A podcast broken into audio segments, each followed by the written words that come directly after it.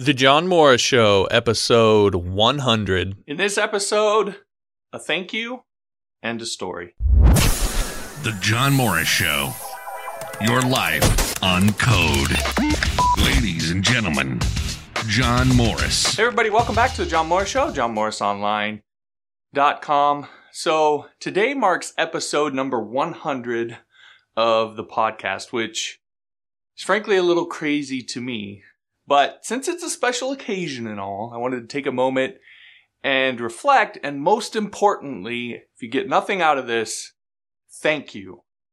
Because I still find it pretty crazy that tens of thousands of people take the time to listen to what I have to say on a daily basis. It really is pretty mind boggling to me. But I really wanted to let you know how much all the supportive comments and chats and hell, even the debates and the hate mail mean to me. So, to do that, I want to tell you a quick story. On September 5th, 1989, my dad, my little brother, and I were in a pretty bad car accident. It was a foggy day, you couldn't see more than a handful of feet in front of you, and my dad was driving us to school like he had always done. And we came to what was called the OPPD highway where I grew up, which was basically the highway that leads out to the power plant where a good number of people in that area happen to work. And so we, being foggy, we sat at this intersection for a while trying to get a read on whether there was incoming traffic because we couldn't see that well. And I remember specifically my dad asking, Hey, John, do you see anything? And I replied, no. And after that, off we went across the highway. Well, turns out there was a car coming about 65 miles an hour, and it slammed into the side of our little S10 pickup as we crossed the road. We flew about 30 feet in the air, spun 180 degrees, and smashed into a telephone pole. The truck then slammed to the ground, and all of us flew out because we weren't wearing seatbelts. Now, as that happened, I was inches from death twice. The car had struck just behind the passenger side door where I was sitting, like I said, with no seatbelt, and when we hit the pole, we hit just in front of the passenger side door where I was sitting.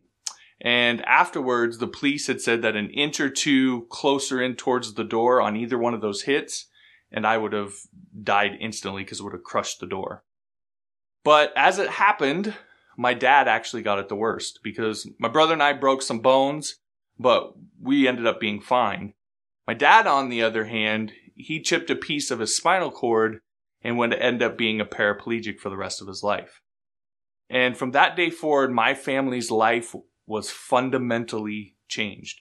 My dad at the time was the owner of a very successful $3 million per year plumbing business, as the story I know goes. And my mom was a housewife taking care of us six boys.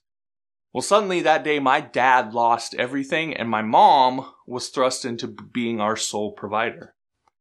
Now, I'd be lying if I said things didn't get rough at times. There were even times where my brothers and I went days without eating. Never had anything nice, never got anything I wanted, and I had to scratch and claw and fight for every inch of prosperity that I've achieved since then. Now, as I always say, I don't tell you this to make you feel, sorry for me. That's not the point.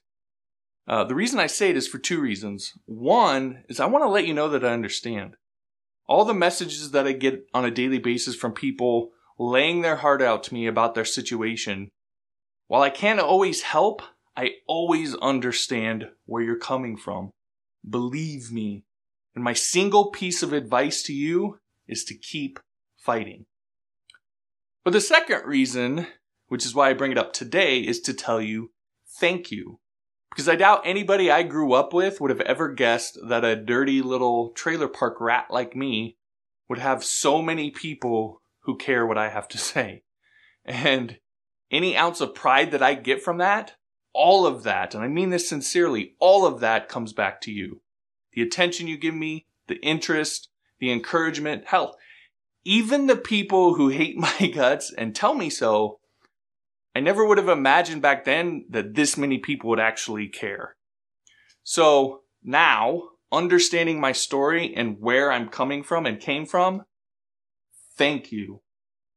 And I look forward to 100 more episodes. Now, if you'd like to help me keep it going, consider becoming a supporting listener at johnmorrisonline.com slash Patreon. And if you didn't hear it the first few times, like I said, thank you, and I'll talk to you next time.